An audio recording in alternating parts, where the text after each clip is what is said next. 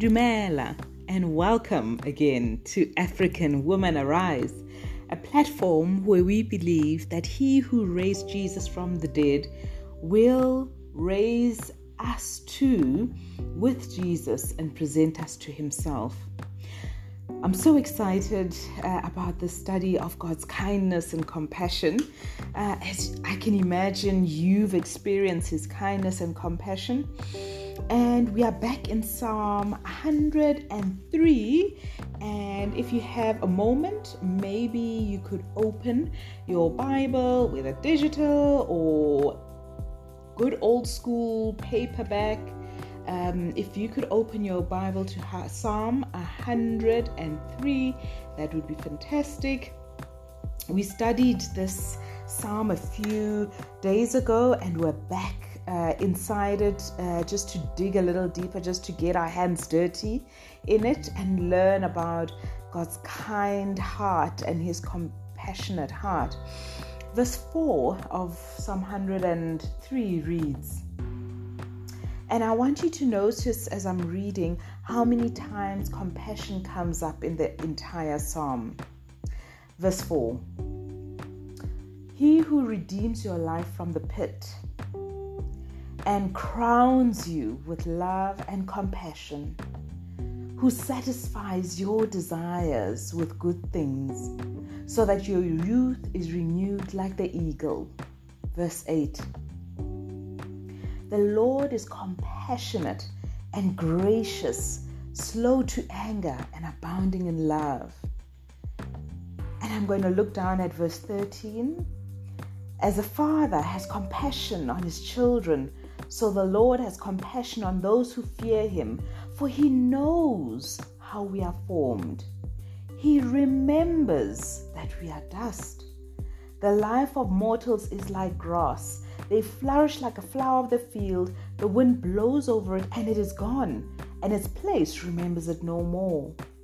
But from everlasting to everlasting, the Lord's love is with those who fear him, and his righteousness with their children's children, with those who keep his covenant and remember to obey his precepts. How many times does compassion and the compassionate heart of God come up in this passage. Verse 13 Who does God have compassion on? The answer given in scripture in verse 13 is on his children. And the next question follows Who are his children? Verse 13 says, Those who fear him. So the Lord has compassion on his children, and his children are those who fear him. What does that mean?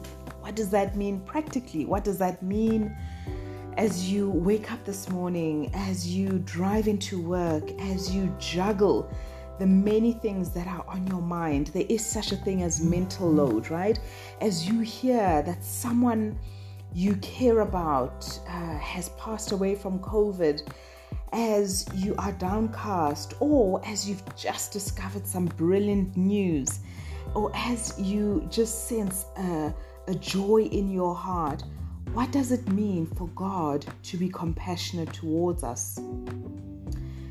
If you are a follower of the abounding, loving, the slow to anger, that not always accusing Father, there is no fear to expect from God, only compassion. The Oxford Dictionary says compassion is sympathetic pity and concern for the suffering or the misfortune of others. Have you ever thought maybe about your own definition of compassion? I'm going to read this definition just one more time. It says here compassion is the sympathetic pity and concern for the suffering or the misfortune of others. Goodness, just to think that our God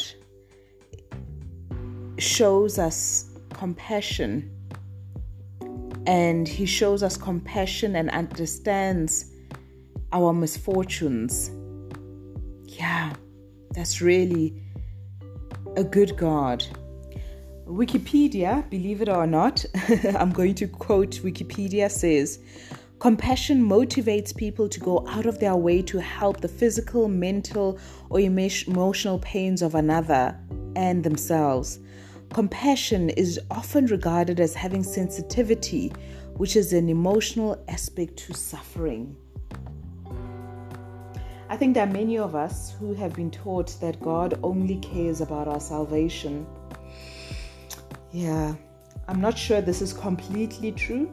I think God cares very much uh, about our salvation. I mean, His Son came uh, to offer us a free salvation uh, with faith as the only requirement, but I don't think this is a complete picture of what God cares about.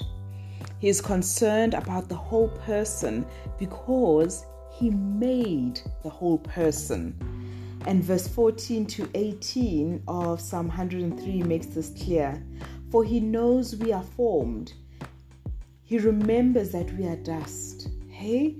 So this speaks about a God who knows how we are formed, so He's able to have pity on our lower state. He is